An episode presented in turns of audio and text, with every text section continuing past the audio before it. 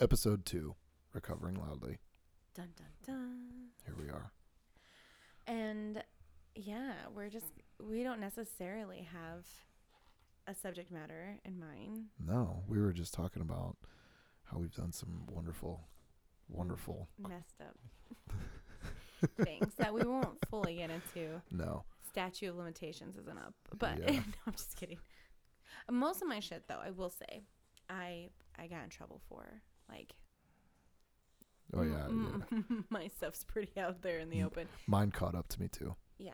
I think that's why I'm so okay with being transparent.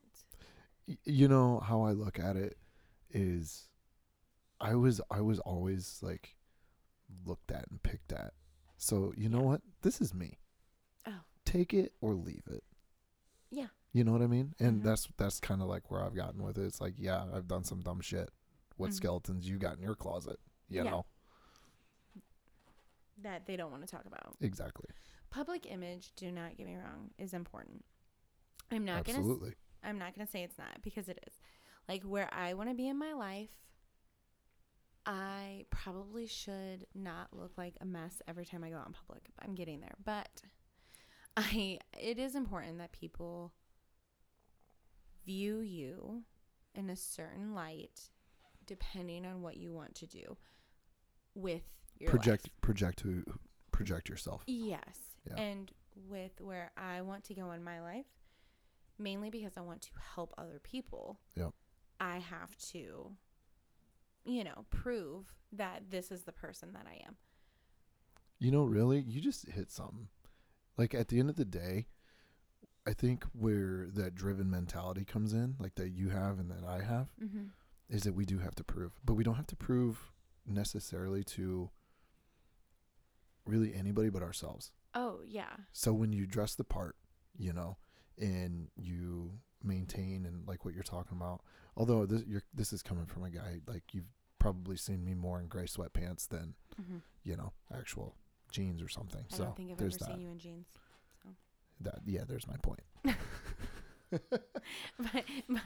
but that's okay. I mean, because it's not just necessarily about physical appearance. No. Right? Because, I mean, I sometimes go into work at Hathaway's and it looks like I literally rolled out of bed. Yeah. And stumbled into work, which sometimes it's pretty accurate. You're human. I'm not going to lie. I look like a mess. There's times I look in the mirror in the bathroom at Hathaway's and I'm like, why has no one told me I look like this? Like, I've looked like this all day. It's 11 o'clock and nobody said, hey, girl, check the mirror. No. They just let me live Just letting you live your best life. Yes. But back to your point about needing to prove something. I feel that not only do I have a lot to prove to me, I do feel I have a lot to prove to other people. Your kids. My kids, my parents, my family, and to the public in general. Because what I went through, I was 33 years old. That was like 4 years ago. Yeah. It was so public. I went from being one person to a completely different person. Yeah. So now I'm this person. Yeah. And I have to prove to people that this person is who I am. Yeah. And you are you. I am me. And I've always been me. But now I feel like I have like a deeper understanding of who I am. Oh, it's amazing when you go through hell, you really figure out who you are. Yeah. It's true. You really do. Mm-hmm. Have you ever seen the Netflix series Made? No. I don't think that's... there's certain things I cannot watch. It will trigger you. Yeah. It would 100% trigger you. I think I started to watch that. And didn't we? She's like, I've watched it. That's what it was. So there's this one episode. Yes. So good. So freaking good. So there's this one episode, and Kara, you probably know what I'm talking about, where she goes back into this horrible relationship and she's in her head and all you see is her at the bottom of a well, like curled into a ball. Do you know what I'm talking about? because she like sinks into the couch. Like she dissociates so much that she sinks into the couch. Yeah. And like she's just like in this well, and she's like curled up in a ball, and she's lost, and it's dark. Yeah. I tell everybody who's seen it, that is what it was like when I was in my like the hardest part of my active addiction. Yeah. Constantly lived in that space. Yep. It's a good show. And it would be very triggering though. Yeah. So I try and avoid that stuff. Yeah. I don't. Yeah. Sometimes I like to be triggered. Well, I was going to say everybody has their own way of dealing and coping, you know. And I know that I can't avoid it in everyday life. Well, no. You know what I mean? But if I'm at home and it's like, no. Like if you don't have to. Yeah, I'm not going to. No. You know. If I don't have to be triggered right now. To me, it'd be like coming home and going, all right, give me the kitchen knife and I'm going to go stick it in the outlet now, right? Like it's the same thing. No, I get that. I think my perspective, obviously, because I'm a different person. For me, it's like I watch those things. I allowed myself to get triggered because I like to feel my emotions. Like, yeah. You know, like deeply. Yeah. And then I'm not saying it's healthy. Well, you know, like I said, everybody's got their way. Yeah, and it's like I think I do that because it makes me appreciate where I'm at now by being able to feel so deeply what I felt then. Yeah. And it's hard, and sometimes it's frustrating, and sometimes I get super, super sad. But, you know, at the end of the day, I know that it's a moment, and, like, once that moment passes, I will be okay. Yep. So, yeah, because everybody does have a different way of processing. Mm-hmm. Like, I could understand where you came from. I don't have childhood trauma like that. Yeah. So it would probably be completely different if I did. You know, I actually started going to therapy. Yeah. Yeah. You know, I love me some therapy. I know. How's that going? Yeah, I haven't talked to you about that. Yeah. So, so I find comical humor in probably like sick, dark things. Oh, yeah, you know what I mean? Yeah. Just especially when it comes to myself and the shit that I've put myself through, and to what I've just gone through in general, right? I have to make a joke of it. Yeah. So at my second to last therapy, it got deep.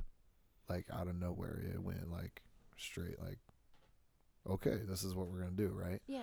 And it was on me. I just went in and I was sad and going through some shit, you know? Yeah. And I just vomit mouthed and didn't think nothing of it. And I thought something of it. Obviously, it was very draining, but you know, we ended the session and I left. And the following week, last week, I went back and she goes, so after the session, were you all right? And I'm like, it was a little rough, you know? She goes, Scott, I was sweating. You know, you know when you go deep and your therapist looks at you and she's like, you had me sweating. Yeah. You know. You traumatized her. Yeah. But you know what? It's been, I had a shit therapist when I was a kid. I was ordered to go. I was ordered, court ordered, because my parents' divorce was so fucking bad. My mom was really like fucking bad. My parents were court ordered to send me to therapy for anger management and depression. That's when, hey, Zoloft, right? Yeah. And so I've always had this like really negative thing towards going back to a therapist, just because it was shit for me then, right? Right. And but I finally got to a point this last year, because I went through some really bad depression this year, and it was like, I can't do this anymore. I need to do the mental scope of going in and figuring out what in the hell's triggering me, what in the hell's making me tick. Yeah. And it's been the absolute best thing I've ever done. I love that, because there's one or two bad therapists can like mess up your whole view. I have actually had two.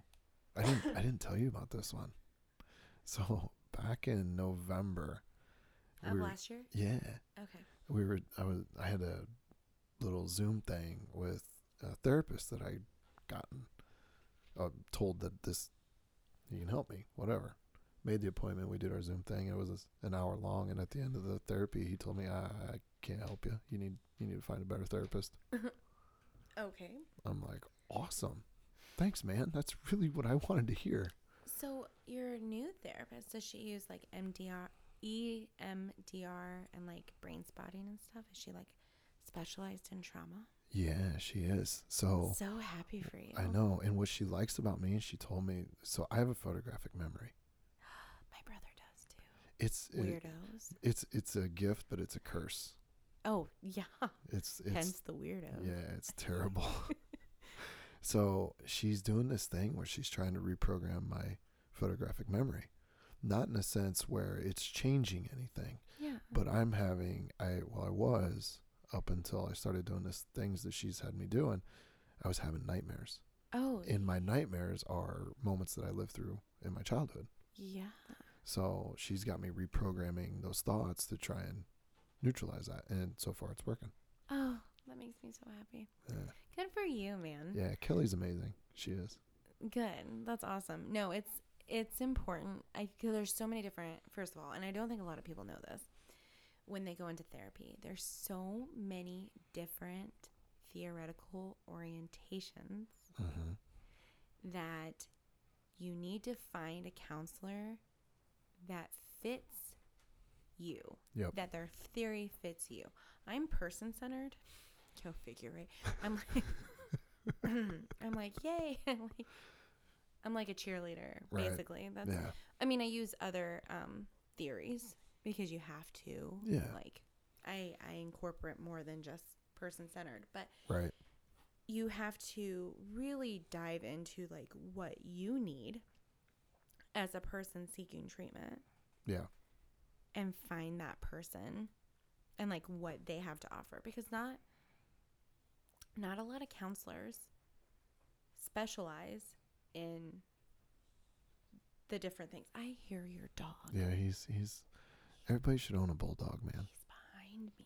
He is. I don't know what he was doing, but it sounded disgusting. He's got a tongue that's seriously like his tongue. No bullshit. He can take his tongue and he can literally touch between his eyeballs. Oh, well, yeah, I could tell by whatever noise he was making. What is he doing behind me? He's licking his entire face, I guarantee it. Oh, okay. Yeah. I thought he had like a bone. I was like, what? No. You can't give him a bone. He'll choke on it. He's stupid. And he has all his teeth are breaking. So if you look at him, you know, he's got that cash register jaw. Yeah. You know, the poor guy's 13 years old. He's literally 3 years expired on a bulldog, right? Oh, gosh. And so both of his fangs are gone. Oh. And his little teeth on the bottom are all nubs now. Aw. Yeah. The poor guy. Yeah, no. Poor baby.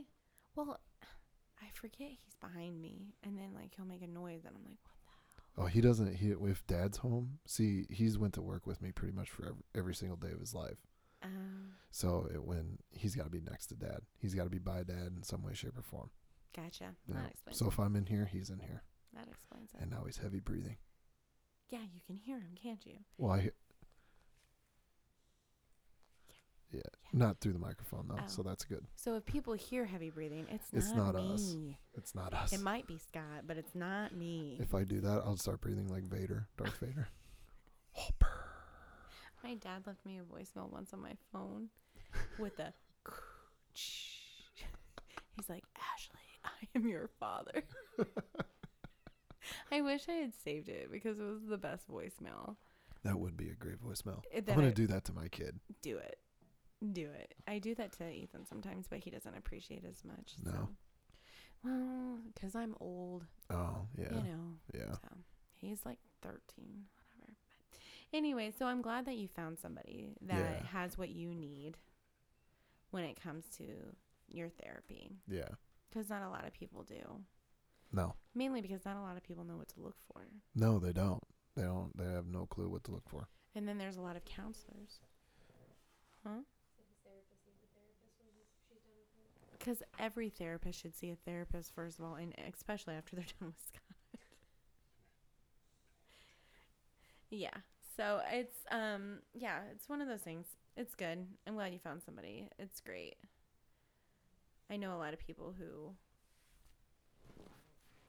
do not have somebody that they can talk to because they've been burnt by counselors so much. You know, people suck. people do suck. And counselors are people, you know, and you gotta take that into consideration. Yeah. So it's like, you know, yeah, there's probably a few bad apples out there. There is. And there's just some people who have their heart in a good place, but just aren't as skilled as maybe they should be in certain areas. Yeah. So I know I'm going to, hopefully, when I do my thing, when I get my degree, and I start working with people who are facing addiction, I'm hoping that the experience I have with the education I have, I'll be able to help create a positive change. But it's also being able to admit that, like, you know, we're not perfect. Right. We're not. We're far from it. But, yeah, so after scarring your counselor, your therapist, when's the next time you go back? Thursday. Yay! Yeah, every Thursday. Good. What? Did you say something, Schmuckums? It's every Thursday at 3 o'clock. Scott, get your shit together. It's every Thursday at 3 o'clock. Except when mowing season starts, I already told her that we got to shift it because Thursday's mow day. You have a lot to mow. It probably takes you all day. 15 acres, yeah. It literally does take me all day, and I am genuinely. So, by the way, fun fact about me and everybody listening, I had a stammer/stutter growing up. So if I start tripping over my words, I'll eventually get to what the hell I'm talking about. That's okay. Trip over them all you want. But yeah, so like it takes me all day to mow, and I always get sunbaked. Like always get sunbaked, and it's just, it sucks. Do you wear sunscreen? Yeah, I'm as white as my Mac keyboard. You are pretty pasty. I wasn't going to bring it up, but it's okay. I'm Irish. I looked at fair enough. I looked down at my ankle, and like I was like, because my pants, between my pants and my sock, I could see just enough of my ankles that I was like, what is on my ankles? It was just my skin. I thought like there was like white powder. It's just my ashy, pale skin. Yeah. Shining through. I was like, man, I need to lotion. I didn't know. So do you sunburn or do you tan? So I used to tan super good, and then I got old, and now I feel like I burn, but not. I don't know because I don't know. I got like a reddish tint to my skin, so that creates more of the sunburn thing. But I seem to get past it really quick. So, like, I go, like, I'm, like, sunburn, and, like, I deal with it for, like, a day or two, and then it tans fairly nice. Yeah. So. See, I have to, like, I start tanning now. And when I say tanning, I'll go and I'll do the stand-up for, like, 5 minutes. Like, seriously, if I go any longer as white as I am right now, I'll be red as a lobster. But I have to start now so I don't fry this summer. I love that you're, like, preparing. Oh, I've learned my lesson. I've been in the hospital at least 6 or 7 times over sunburns. That's insane. The worst was I had second-degree burns on my back. Yeah. That's nuts. I was in the probably 6th grade, 7th grade, 5th grade. That's insane. Yeah. No, I've never. No, I've had bad sunburns, but not like I've had big blisters, massive blisters. Ew. Yeah, it's terrible. Oh, that like makes me hurt just thinking about it. Fun fact, though, I had my youngest convinced that skin peels off. He was like, "Why is your skin coming off?" I'm shedding. You shed your skin every couple of years, my friend. So it just happens. So for a while, that was like a big topic. Now he knows. But it was a good time while it lasted. I enjoyed that. Anywho, and that was a rabbit hole I wasn't planning on going down. The Way My Skin Burns, Part 5. So back on track a little bit. Yep. So what else? Because I know that, like, you're seeing a therapist. Yep. What else are you doing in your life? What am I doing? To, like, let me finish. To repair some of the damage that was done when you were younger. Like, to myself? Mm-hmm. Like, what are you doing to help you get through what you went through? So, truthfully, I was having a real big struggle with what do I like? What makes me happy? Oh, yeah. Like, because you get so consumed in depression, mm-hmm. right? I forgot what made me happy. Like, legit. Like, I was numb to the world. And so I'd been going to therapy at that point for probably my second session. And that weekend, so Beth, that's my blood doctor, Kelly told me, she goes, I need you to start looking. So what drummed this up is she got me Matthew McConaughey's Greenlights. It's a book. It's his memoirs. Highly recommend it. If you want to, like, I like looking for wins in places that you wouldn't find a win. Yep. And I had forgotten that. If that makes sense. It does make sense. So I listened to the audiobook, loved it because he actually read it, phenomenal. And he talks about, it's his memoirs and where things were down, red light and green light. Yeah. Red light was bad, but the bad turned into a green light. Yeah. So that weekend was my birthday, February 13th. And we were at a swim meet. And my son, the day prior, didn't make his regional cut in his butterfly because, one, the timing pad was malfunctioned, and two, the timers, the actual physical timers, completely missed it. Yeah. And so they let him re-swim it. So he re-swam it, and the little shit, he made his regional cut. And it was, Kara looked at me, kept looking at me, and I kept wiping my eyes throughout the entire day, and I kept telling her because I was embarrassed. I'm like, my eyes are just dry. It's, whatever. I was legit tearing up the entire day. No. And it was like, because I had programmed myself to constantly, ever since that Thursday, look for a win. And I got a win. And that euphoric dopamine dump hit. And it's like, whoa, there it is. Right? So basically every day I just, no matter what in your life, shit's going to happen. It's going to happen every day, right? So I just started looking for wins. Isn't it crazy, like, what our brains can do? Just got to reprogram it. It really is. And a lot of people, like, this is a big debate because a lot of people, the mind over matter, some people take it too far. Like, when people are depressed or when they have anxiety and they do the whole mind over matter, it's all in your head thing. It's not. So I do not want people to think that I'm sitting here saying mind over matter will fix everything, because it won't. Sometimes you need more intervention. Yeah. But mind over matter does work for a lot of things. Absolutely.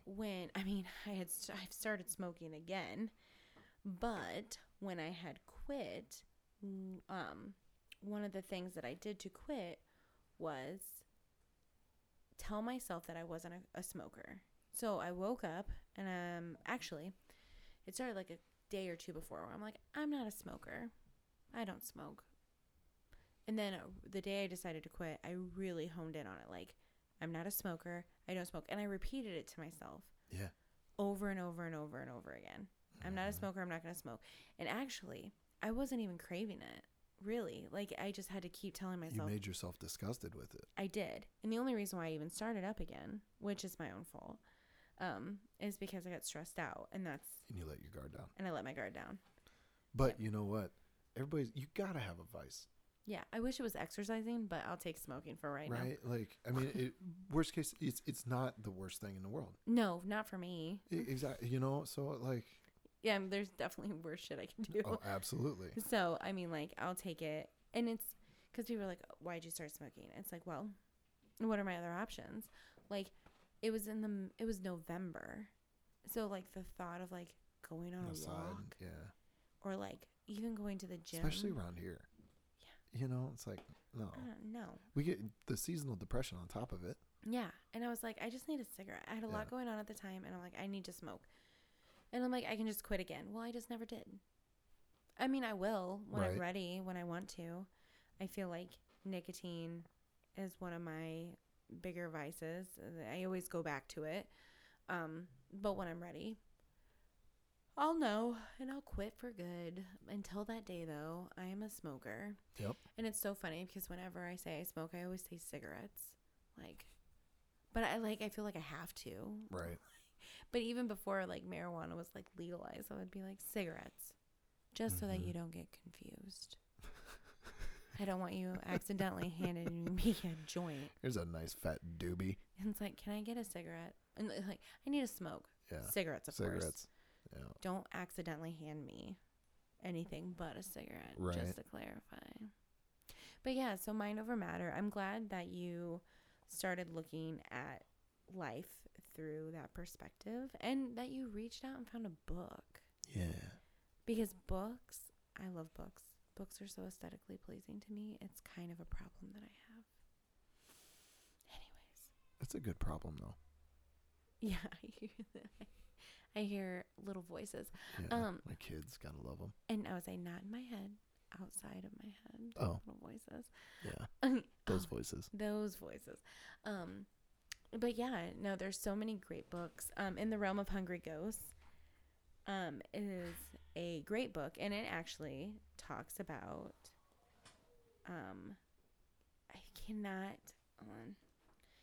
it talks about harm reduction and what they're doing over in Canada right now. And I need to find the name of the author because he is it's an amazing book so far. And did I move too far away from the microphone? No. Okay, because I feel really quiet. Am I quiet? Is that better? A little bit, yeah. That's a little better. I feel like I sound wonky today. Wonky, but that's okay. And I'll find out within the book. I think it's Gabor Mate, but I don't want to say his name wrong, and I'm pretty sure I just butchered his name, which is sad because I hate when I do that because I do that all the time. I'm so bad with names. It's Gabor, Gabor Mate, Mate. And what's the name of the book? In the Realm of Hungry Ghosts. In the realm of Hungry Ghosts. Close Encounters with Addiction. It's a good book. Well, so far I'm listening to it on audio. I have the physical book as well, but sometimes it's just easier just to hit play on my audiobooks. I love audiobooks. Yeah, as do I, but I feel like whenever I'm in the car with the children, I can't hear them anyways because there's some sort of other electronic device going. Yeah. So anyways, yeah. Are you done fidgeting with the sound? Yeah, I'm done fidgeting. Was it sounding weird in your... Yeah, a little bit. Yeah, no, I've been kind of... Is it better? Yeah, it's a little better. I've been struggling over here as well. And Can you hear it? Is that better? Yeah, I don't know. Don't I sound weird? Do I sound weird to you? No, you sound good. Thanks. I don't know. It's I hear myself, but I don't. And then I feel like I sound weird, and I'm like, do I need to talk softer? Nope. I feel like we should have probably done this before we recorded, but that's okay. Well, it was good, but I don't know what happened. But anyway, it's fine now.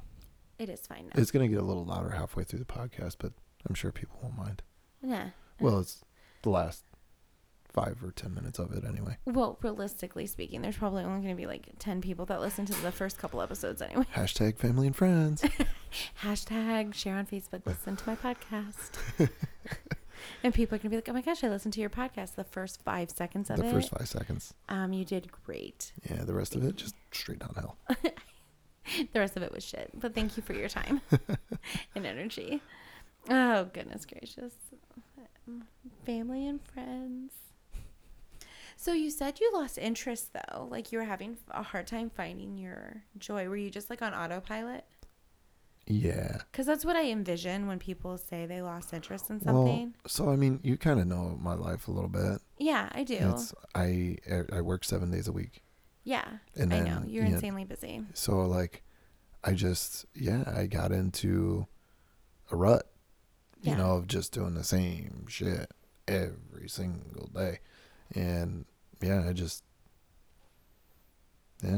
well, because like I think that because it looks different for everyone. It does. So when you say that you like didn't find joy, it made me think that since you were still participating in your life, the euphoric dump, the dopamine dump is what I couldn't find. Yeah, if that makes sense. It does make sense. It does, actually. When you don't have those highs, the lows are really low. Yes, they are. You're like, you were still able to function in your day-to-day life, but you just didn't have, like, you couldn't get that kick up. Nope. Which sucks. It does suck. It's terrible. It sucks. But I'll tell you what. So, like, one of the things I was talking to Kelly about is she actually at my last session, she goes, so, like, how long are you projecting? Like, do you want to go cut down to every 2 weeks? And I said, no, not yet. I go, no. And she goes, okay. She goes, tell me your why. And this is why I love Kelly, because she's figured out how my brain works. So she'll ask me a question that she already knows my answer to, but she just wants to kind of go in and poke at me a little bit. Yeah. And I said, because since I've come back here, I've got my mental drive back, and I don't want to lose that. So to me, she's not only an ass. So everything in my life has always been business oriented, essentially, right? Go figure. Yeah.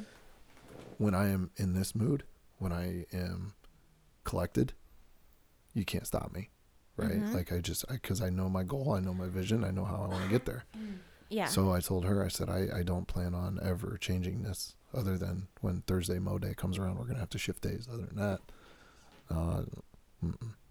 you're like, no, I'm good. No. Thank you. It's weird because my drive is very much like, I can't not have something to do. Exactly. So when I don't have anything to do, like, I'm all or nothing. Yeah.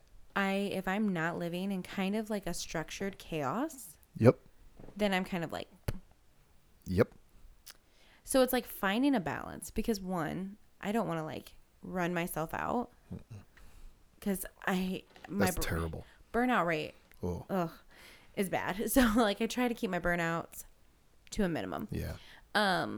But also, like, I don't want a lot of downtime, especially now. Like, I'm like financially doing fine because I've worked my ass off. You do work your ass off. I have like 1,000 jobs. So it's impressive. Seriously. Well, shut up, Mr. Work 7 days a week. No, like straight up respect. Like, seriously. I respect the shit out of the grind. Thanks. I'm a big fan of the hustle. Always. Hustle and grind. So did you, like, I have a question for you. Yeah. Did you always have that work ethic, or did it really kick into overdrive? Yeah. Yep. After I got sober. Yeah. I did not have this when. You switched addictions. I did. Yeah. I did. To, like, working all the time. Yeah. Yeah. And it's weird because, like, I wasn't myself. I think back to the jobs I had and the people I had. And don't get me wrong. Like, have I always been kind of like this goofy, like, fun-loving type personality? Yeah. But to really be myself and, like, be authentic did not happen until after I got sober. Yeah. And got into my recovery process. Your facade came off. Yeah, it did. And it actually took somebody telling me in my recovery program that I can take the mask off. Yeah. And it took a little bit. But, I mean, now, don't get me wrong. I can, quote, unquote, fake it till you make it. Well, I like the fake it till you face it. Right. That's the one I like. But I can pretend, like, in a customer service situation, I can be like, put my customer service voice on. Right. But people who I do not have to be that way with, I am not that way with. That bingo. That's how I am. Yeah. It's like, I'm not. Because then I feel like I'm bullshitting you. Exactly. And I don't keep secrets. Nope. Because secrets, all they do is build on top of each other. Yep. And they kill you from the inside out. Yeah, it's decay. Yep. If I don't tell, I always make sure, like, if I have a situation, like, say my mom is super sensitive to something, but I need to make sure that my parents know something, but I know my mom is sensitive to it. Yeah. I will tell my dad. I always make sure that one of my parents always knows what is going on. Like, I have no secrets. Somebody's always in the know. Yep. Because I don't know. I kept. It's better that way. It is. And I kept secrets for so long. Yeah. That was my childhood. Well, yeah, exactly. Yeah. A big secret. Like, so like now it's like, fuck off. I don't have nothing to hide. What do you want to know? Yeah. You know? It's like, what do you want from me? Yeah. And then, like, you expect the same thing from other people, and you don't get it. And then you get pissed. Yeah. Because you're like, why are you like this? Yeah. Why can't you just be honest with me? But then you got to remember, like... People aren't like us. People who...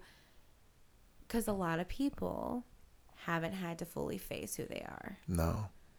They'll go to their grave not knowing who they are. Exactly. That's sad. And it's scary, though. But it's so scary. It is. Right? Like, and it really... And I'm not saying... Because you and I, by no means, are perfect.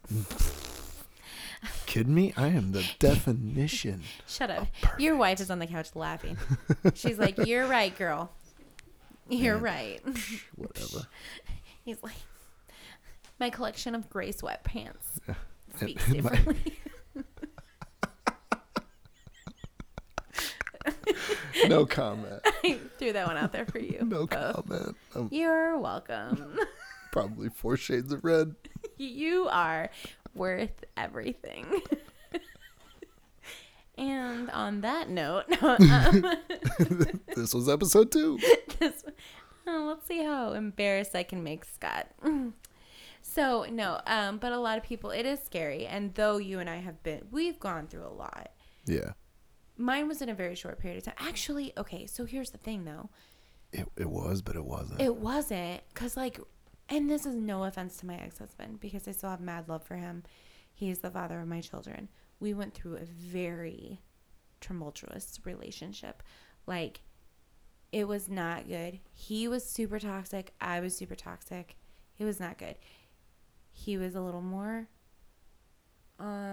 mentally abusive. He had his issues. Narcissistic? No, actually, I wouldn't describe him as narcissistic. I'm not going to diagnose him because I would feel really bad if he was listening.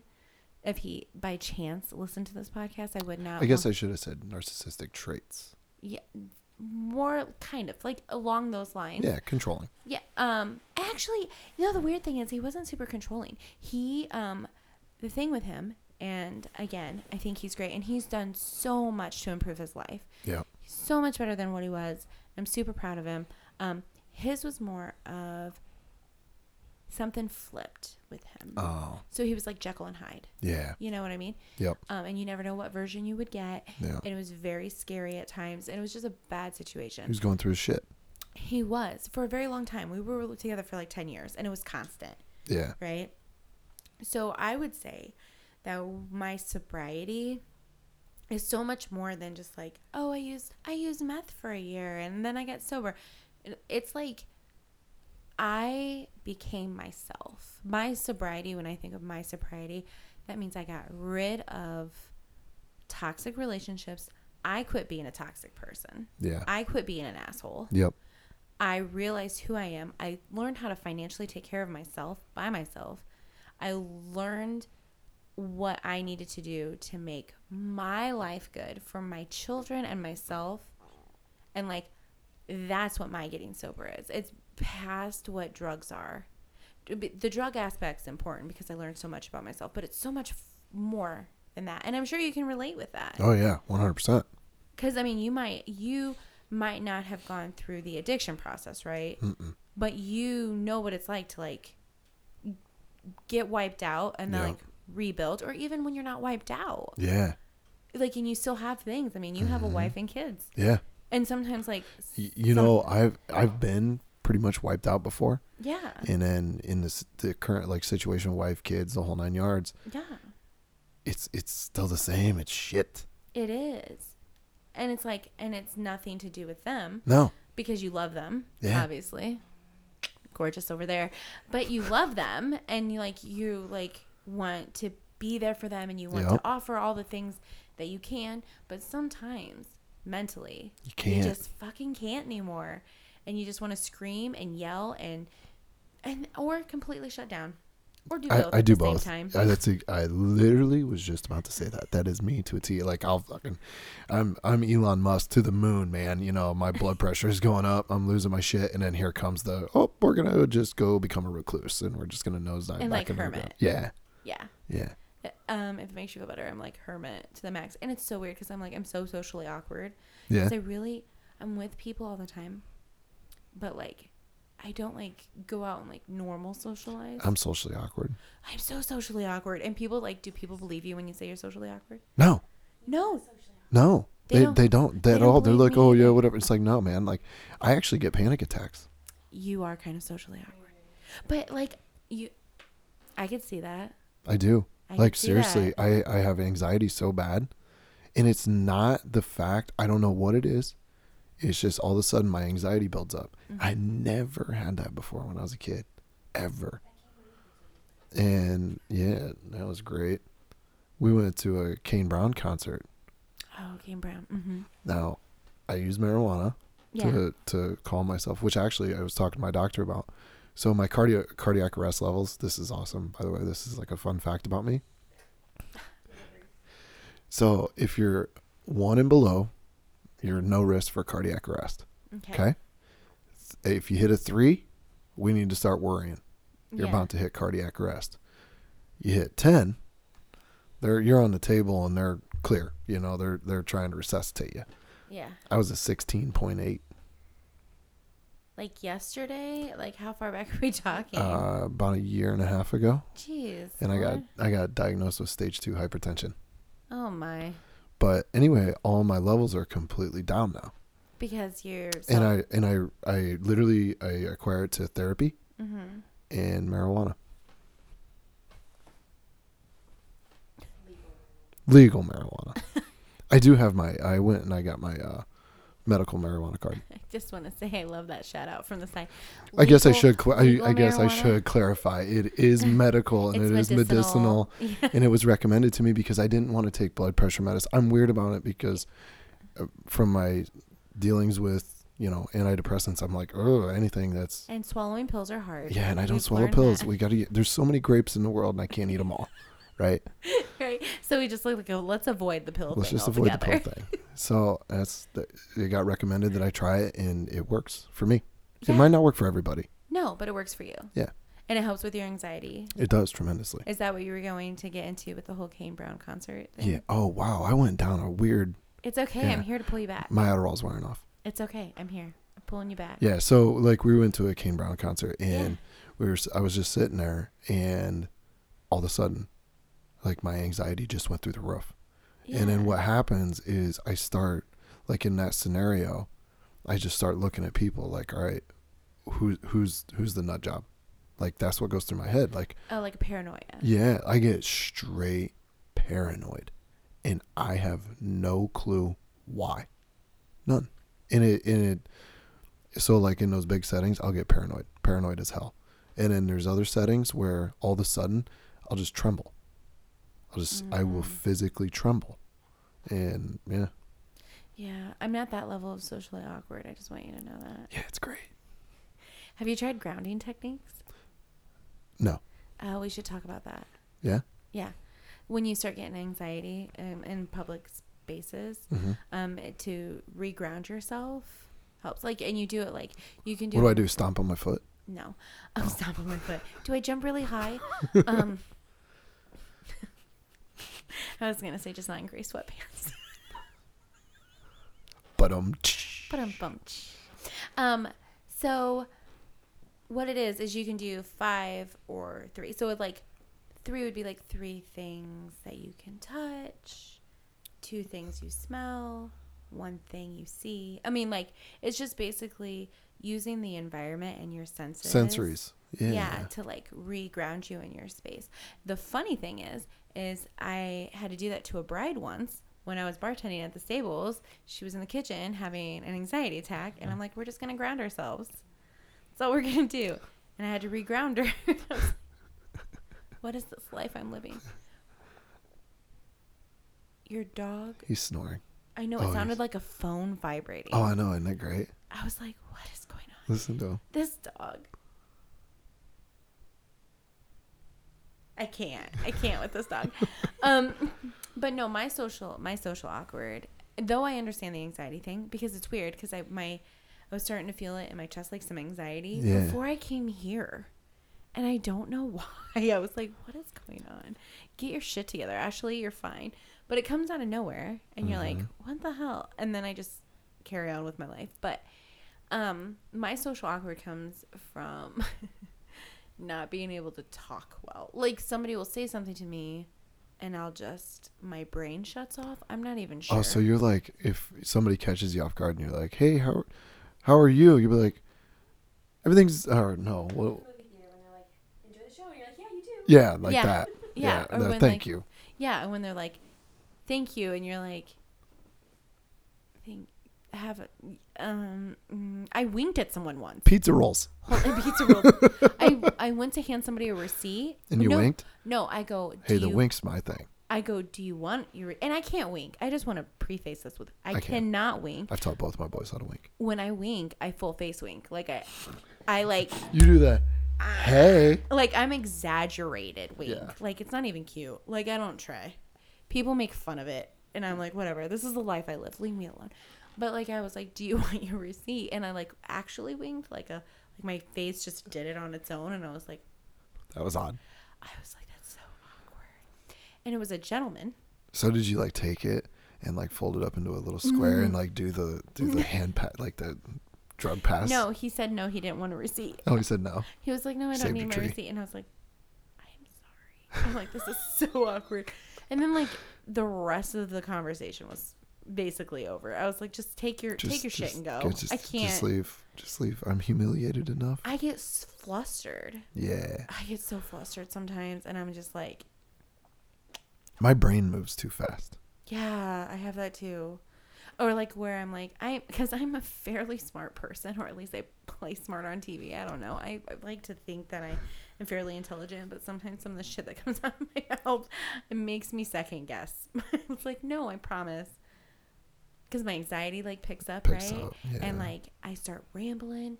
And then I get self-conscious about it because when I used to get high, I would talk faster than what I normally would talk anyways. And then I'm like, oh, my gosh, do they think I'm on drugs?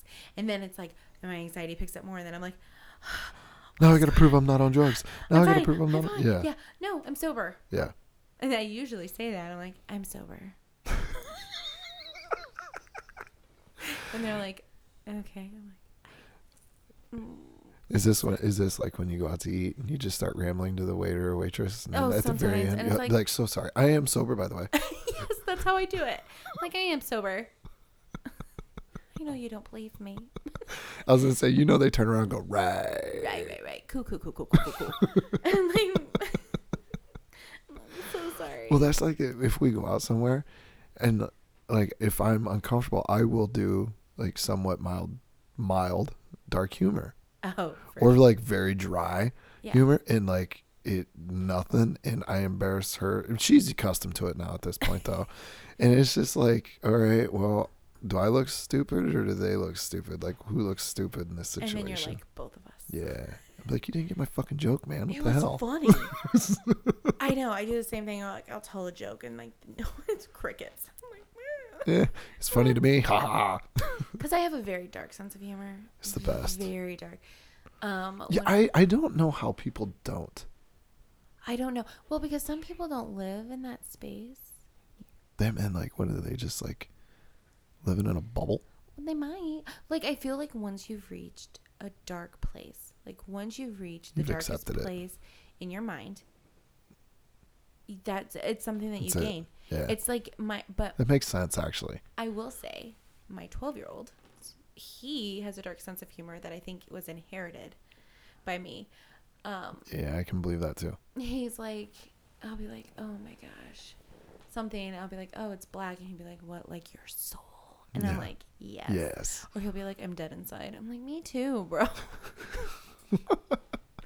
I'm vibing with that 100%. Well, when somebody's like, oh, I'm going to hell, and be like, man, I'll meet you there. I'll save you a spot. Right? Like, been there. Yeah. I was there yesterday. Yeah. It's not pleasant. Yeah. No, it's very much that's how we are. And like when people don't get us, it's like, it's okay. It's fine. It's fine. Fuck it. Who cares? We're fine. I know, for me, it's just, I don't know. It's just who I am. I mean, it's just that's the point where it's just like, you know, I'm socially awkward at times and my anxiety gets the best of me and my sense of humor sometimes is so fucked up that I guess I make suicide jokes too. Oh, well, yeah. I really shouldn't do that. Well, I'm guessing you were suicidal. When I was, yeah, see, same. So I will make those jokes. Yeah. It's my way of coping with it. And the thing is that it wasn't always when I was high either, because I remember being suicidal when I was using. Yeah. But even before I was using, I had suicidal ideation. I had a plan. Yeah. You know, because I'm diabetic. And I knew how to work that in my head. Yeah, the whole system. Yeah. Yeah. And I'm like, oh, I could do this. And I'm not going to go into detail because obviously. Right. Like, I don't want to give ideas. No. That's not the life I'm choosing to live. But, I upped my life insurance. Yeah. I made sure that, like, had anything a full plan. Happened to me, like, boys were going to be okay. Yep. Like, I did. I had a full plan. And it reached a point where I was like, I'm not going to kill myself, but I'm not going to prevent myself from dying. Yeah. And it sucks. And once you reach that place... It's a different world. It is a different world. And your mind kind of just never is the same from that. But when you recover from that... Yeah. That's what's up. Yeah. Like, that's the good part. Yeah. Like, you're like rainbows and butterflies. Yeah. But, like, there's, like, a black part but you know, in the rainbow. It, you know what, though? You appreciate it. I do.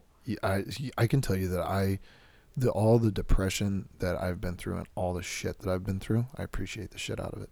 Yeah. I do. Well, and the great thing is now, as a parent, you're going to be able to recognize these things for your kids, Bingo. Too. And you know what? I already recognize some of it, truthfully, in our oldest son. Yeah. And I've caught it. And I've already started talking to him about it. I've made him aware.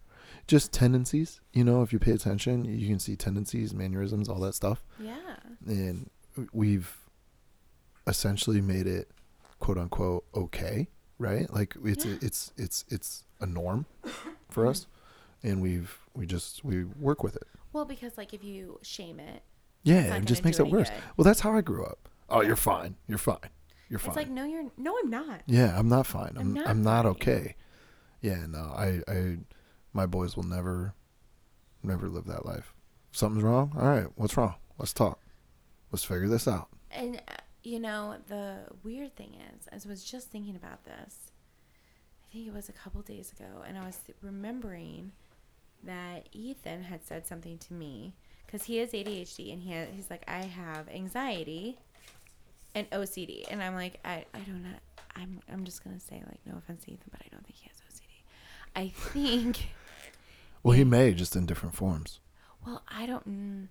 Okay, so I think he has I think he has.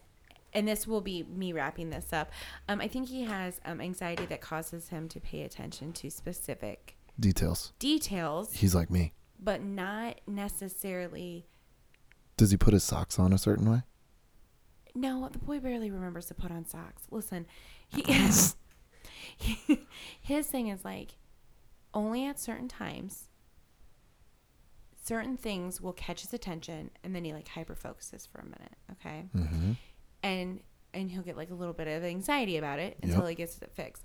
OCD, diagnostic OCD, is very specific with things, and he doesn't meet any of that. Yeah. I think his is more anxiety driven.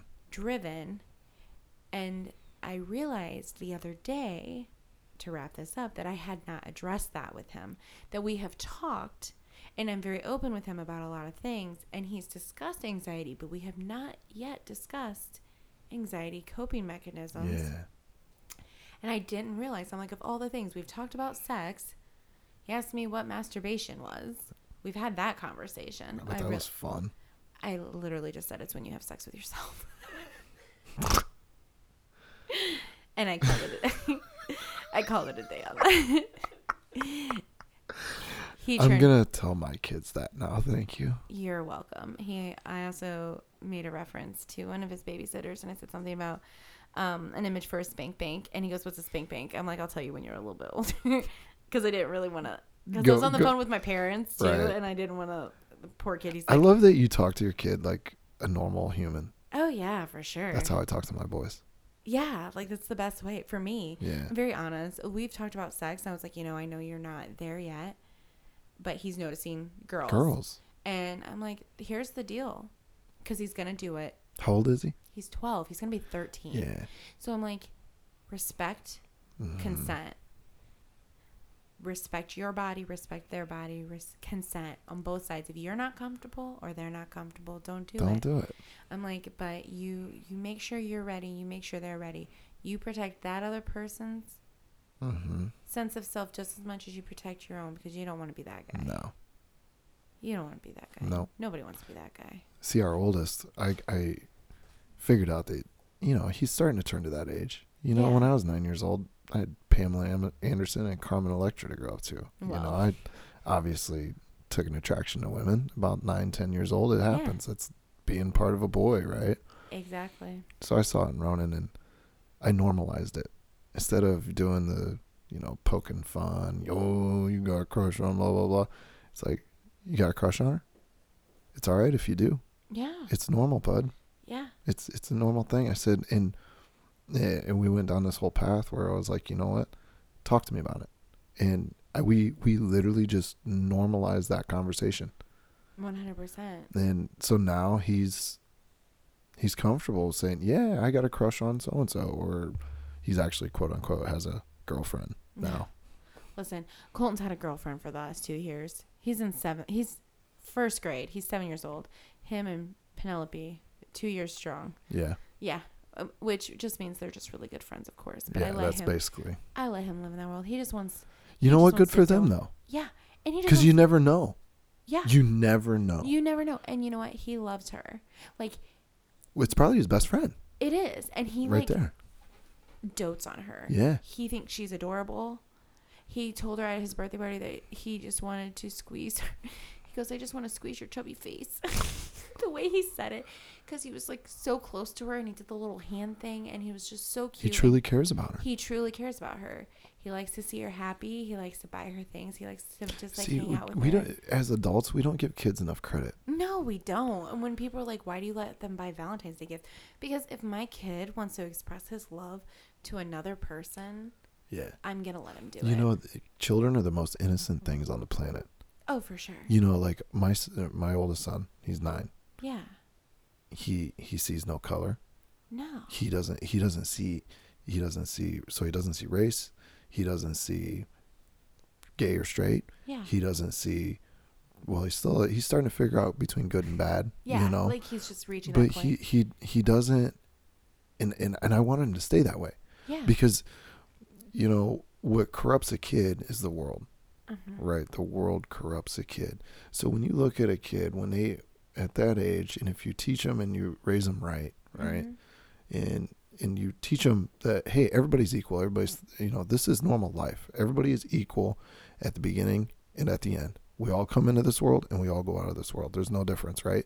Yeah. And then with our kids, with Ronan, I lost my train of thought, but we were talking about girls. This is where the Adderall's wearing off. I can tell. It's okay. You got this. I do got it. Focus. Innocent. They're innocent. Innocence. There you go.